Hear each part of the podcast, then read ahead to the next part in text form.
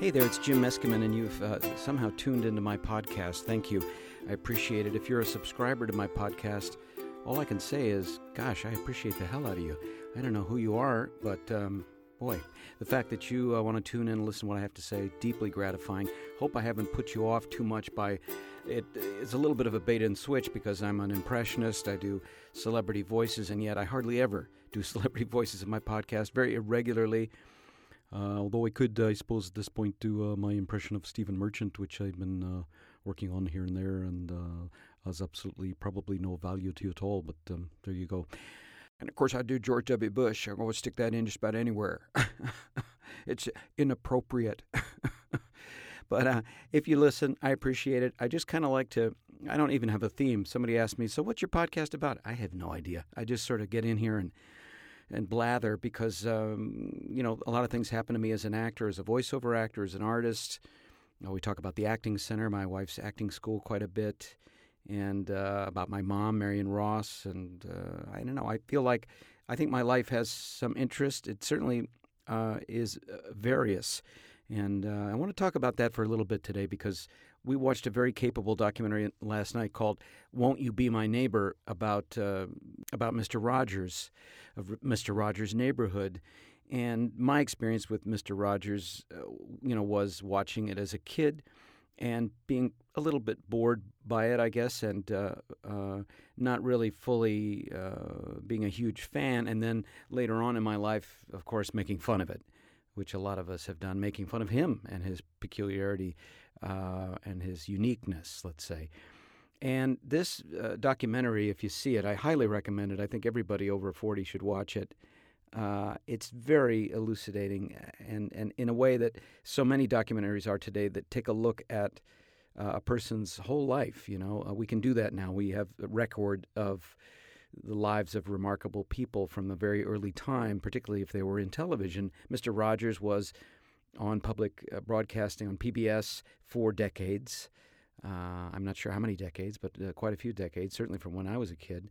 And uh, this documentary really captures well the arc of his life and also the doggedness and single mindedness and simplicity of a message that he just continued to put out in a variety of different ways for his entire career until, you know, right up until the end. And I admire that so much because anybody who's listened to this podcast knows I have my uh, finger in a lot of pies and I do a lot of different things, not because I'm so mm, scattershot particularly, but because I need to make a living. You know, I need to go and fish where the fish are biting, and I, I have a lot of things that I like to do too, and, and I'm lucky enough to have uh, you know some experience in in illustration and cartooning and voiceover and acting and even a little bit of sculpture, and uh, there's lots of things that I like to do. And then I have an interesting family too. But eh, Mr. Rogers just focused on one thing helping kids in a very particular way with public broadcasting, with a daily show. And, uh, you know, it, uh, it will, I think, amaze you to watch it because quietly and uh, slowly he created a safe space for kids that adults probably and older kids probably didn't really appreciate as being valuable, as valuable as it is. But when you take it in the whole and really get the bird's eye view of it, and here I guess I could take a moment to do Mr. Rogers' voice, although it does strain me to talk this slowly and carefully. But indeed, this was the message that Fred Rogers gave out was that a safe space for children is important. There's some wonderful footage of him talking in front of Congress to a man who was in charge of, uh, you know, the purse strings that would support PBS, who looked like he was going to deny PBS all their funding at one point in the, I believe it was the 70s. And just his simple explanation of why children need to be nurtured and what his program meant, and why an adult saying to kids, you just by yourself, you are worthy. You are have value. You don't have to do anything sensational. Just by being you, you have value and you're important and people love you. Uh, anyway, it, it's an extraordinary message and it's extremely simple.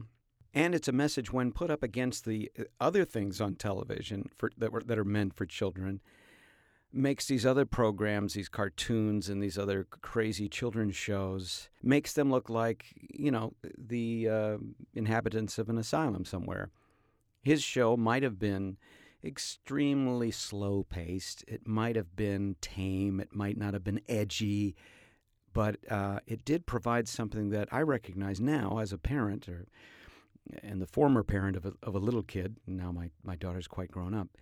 Um, I, recognize it as being extremely valuable to have, you know, as far as TV is concerned. Obviously, there's no substitute for loving parents or a loving family. Uh, but on television, to uh, to have a place where kids could go, it's a little universe that they like and feel comfortable that that furthers their imagination and that explains simple things to them and you know, in this busy, busy world, uh, that's that's what a little kid needs. They need a grounding. They need someone to say, "Hey, you know, let me explain something to you. You may be feeling this, or you may not know how to work this, or you know, like uh, he, he makes a point about little kids. They feel like when they first go to school, when they're age five or something, a lot of little kids feel like, "Oh, I don't want to go to school. I, I can't go to school. I don't know anything." I, I think that's a, probably a very real thing. So little little things like that that aren't put forth as lessons, but like I don't know, he had his own manner, obviously, his own way of putting these things across. I admire it greatly, and and you know you can't help making a comparison to your own life. Now I'm probably the worst example, or one of the worst, of a person who has contributed to the overall noise of a culture that is disorienting and even upsetting to kids. I've done things for animation that is like, what's the value of this? Uh, this particular program? Well, it shows that you know things can explode and that uh, two forces against one another can create conflict, and uh, you know. There's all kinds of ways you can interpret it. Okay, sure, it's entertainment, and a lot of entertainment has to do with things banging together, whether it's a car chase or it's uh, two superheroes colliding in midair. Uh, you know that that that's a lot of what stands for entertainment these days. But it made me think about purpose and and just the doggedness and dedication of a man who had a singular interest and a lot of ways that he wanted to express it. You know, and he wrote all those scripts and he did all the voices of all the puppets and uh, he even played piano. I don't think he played piano for the show, but he was a pianist. He probably wrote the music and he built that little universe that the cameras floated around in, rolled around in, and uh, and shared it with Lots of very grateful kids. Anyway, there are moments in, in the documentary that'll that'll probably bring a tear to your eye. They certainly did to me, and uh, it makes you think. Makes you think about some of the big lies that are told about kids, and um, and just the lack of dignity too, where kids are not treated with respect and dignity by people who are more interested in marketing to them.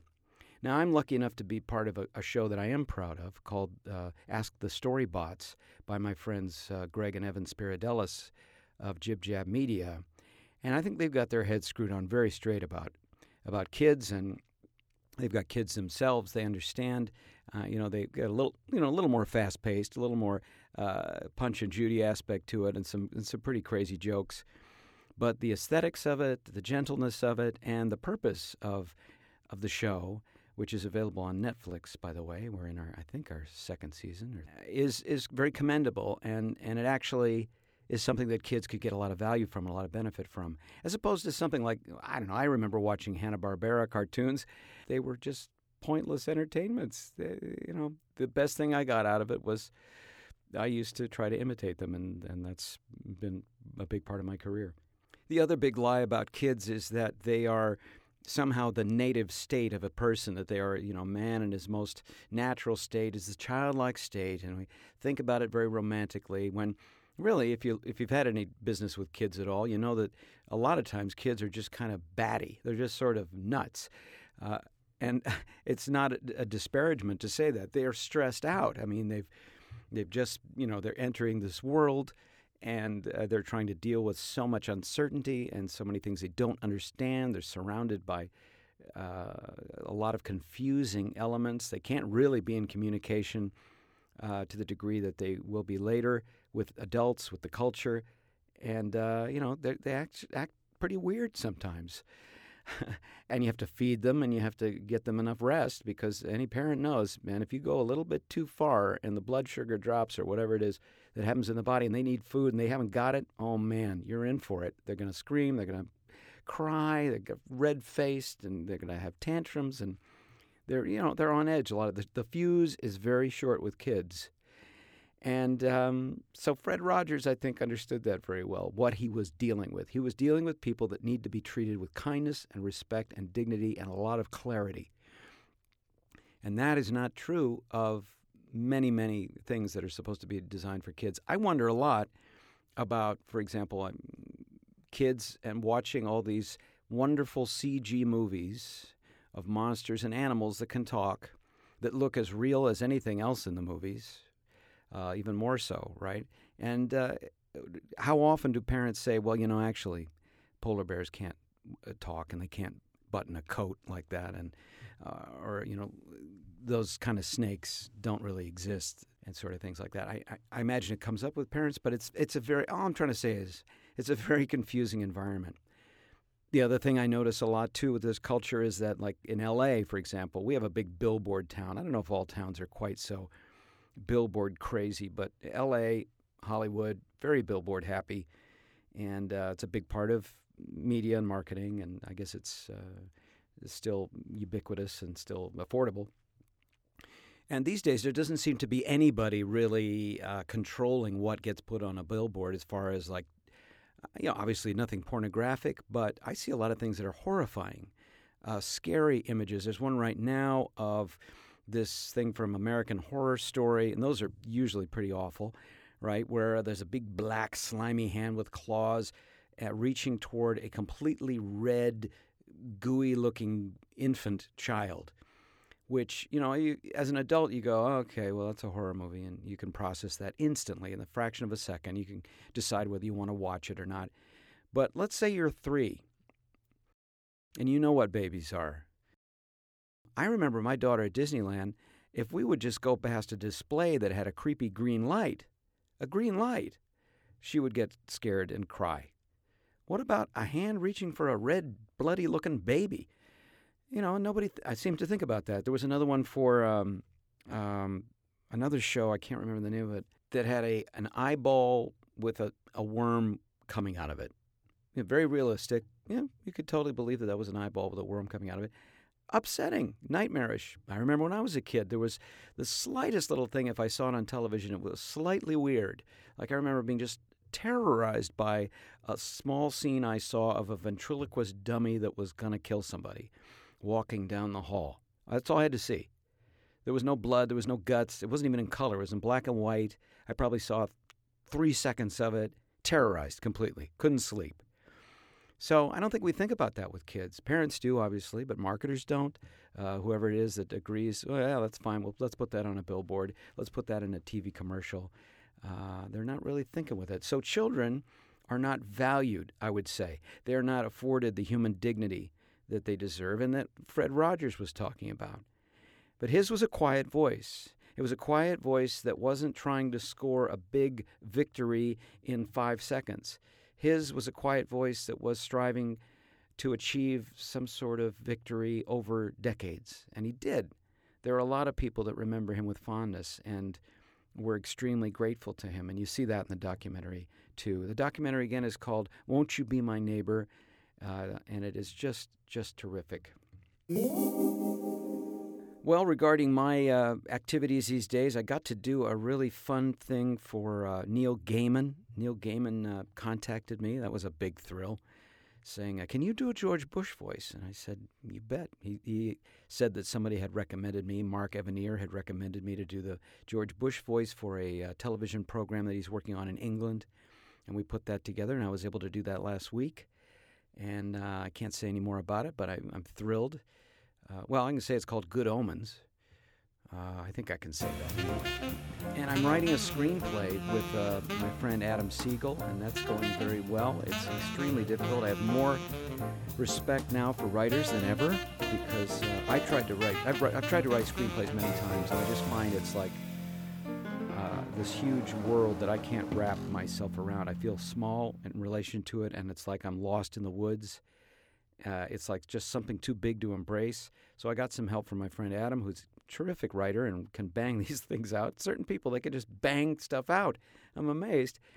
And I I've been working on you know uh, adding my own contributions to it, and he's going to do another polish of it, and uh, we're moving that forward. Very exciting. I, I, hope it will be a feature film, an independent film that we can finance. I'll let you know more about that because I'd like to hit, hit you up for a little money, you know, so we can get this film made. If you are one of my uh, non fanatical fans out there that would like to see me in a feature film, I can guarantee there won't be a billboard of me all bloody with an, a worm coming out of my eye. Anyway, that's about all that's going on right now. I'm officiating at a wedding. It's my second wedding uh, this year. I was asked by three couples to officiate at their weddings. I, I haven't been a legally ordained minister until quite recently when I finally, you know, shelled out the uh, $30 and went online and got the Universal Life Church ministry license. Uh, but I, I think uh, over the years, every now and then, someone asked me to do a, a wedding or a funeral memorial, and uh, I guess it's because I, uh, I, I can kind of create a nice presentation of one sort or another that I was asked to do it. So I'm going to officiate a wedding in just a couple hours. So I better get out of here. I better shave. You know, I don't want to look like something out of American Horror Story. Anyway, I hope you're doing great. I hope you're having a, a great end of summer. Let's not let the summer die just yet. I just want another week or two. It's my birthday tomorrow, September 10th. So I'll be feeling very grateful to my mother tomorrow and for the coming week. Uh, it's a big time to celebrate how great Marion Ross is. She herself is going to be 90 in October. Can you believe it? She, if, if, that's what 90 looks like, I hope I, I hope I can achieve that because she's in great shape. Says hi. And I say hi, and I will talk to you very soon. Thanks so much for listening. I appreciate it. Have a great week. Talk to you soon.